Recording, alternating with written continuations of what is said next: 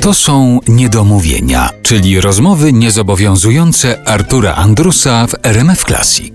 Jacek Borusiński z Mumio jest dzisiaj naszym gościem w Niedomówieniach. Czy potrafisz już zagrać wejście do potoku i wynoszenie kamienia z tego potoku? To jest historia mojego egzaminu do szkoły teatralnej. No wydawało mi się, że przepięknie wyniosłem ten kamień.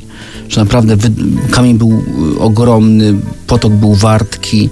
Ja wszedłem do tego potoku, naprawdę pokazałem, jak woda jest y, zimna. Jak pokazałeś, że woda jest zimna?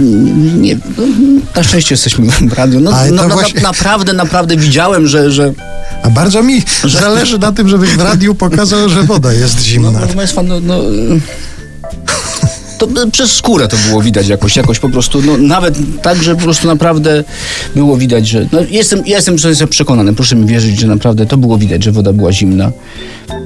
Kamień był śliski, nieprzyjemny, ciężki, ogromny, wytoczyłem go na brzeg. No i, no i niestety okazało się wtedy, że, że, no, że nie te warunki. Na tyle nieskutecznie wyniosłeś kamień z tego potoku?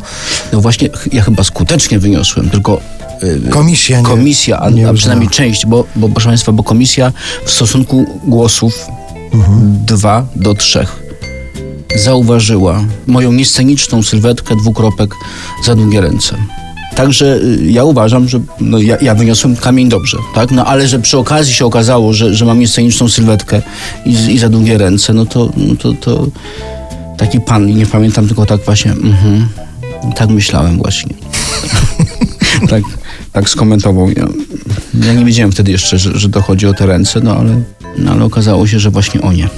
Chciałem cię zapytać też o takie zjawisko jak zaniki mumio. Chodzi mi o takie dłuższe przerwy może w medialnej tylko obecności mumio, może w tym czasie wygracie regularnie, ale no były takie długie przerwy, kiedy na przykład mm, mumio stało się bardzo popularne za sprawą reklam, w których wystąpiliście i wyznaczyliście zdaniem wielu fachowców nowy trend w reklamach. Wcześniej był program, którym zdobyliście wszystkie możliwe nagrody, na przykład na festiwalach, przeglądach kabaretowych, a pomiędzy tymi zdarzeniami, pomiędzy kolejnym programem Mumio są jakieś długie przerwy takie, tak mi się wydaje przynajmniej. No tak, tak, tak, tak. Yy, absolutnie te przerwy są.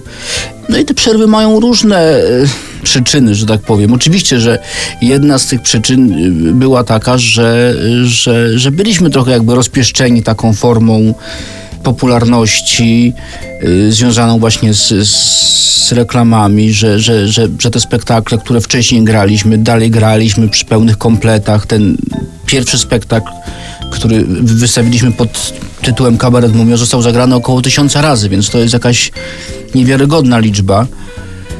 I potem, potem lutownica, ale nie pistoletowa, tylko taka kolba. My staraliśmy się, to co jakby w tym życiu artystycznym robiliśmy, staraliśmy się naprawdę robić jakoś tak niekoniunkturalnie. Nie dlatego, że teraz jest dobry czas, że to trzeba zrobić kolejną premierę. Oczywiście, że to jest bardzo ważne, jak teraz się o tym przekonujemy, ale wtedy y, naprawdę było chyba, z, z, nie wiem, no ponad 10 takich podejść do nowej premiery, ale nie wiem, po miesiącu, dwóch, trzech okazywało się, że to cały czas nie jest to, że to nas nie bierze, że to nas nie kręci, że to jest właśnie za bardzo komercyjne, to jest za bardzo koniunkturalne. Teraz też trochę płacimy za to cenę oczywiście, bo z wieloma pytaniami się takimi spotykamy, nie? że jak to szkoda, że już nie gracie na przykład, nie? albo jak to szkoda, że nagle zniknęliście, a my nigdy nie mieliśmy tak cudownej i komfortowej sytuacji, że mamy w repertuarze cztery spektakle, nawet pięć, gdybyśmy się postarali i ściągnęli Jarka Januszewicza ze Szkocji, który wyemigrował, albo zastąpili Jarka Januszewicza Tomkiem Drostkiem, który trochę jest mniejszy od niego i się...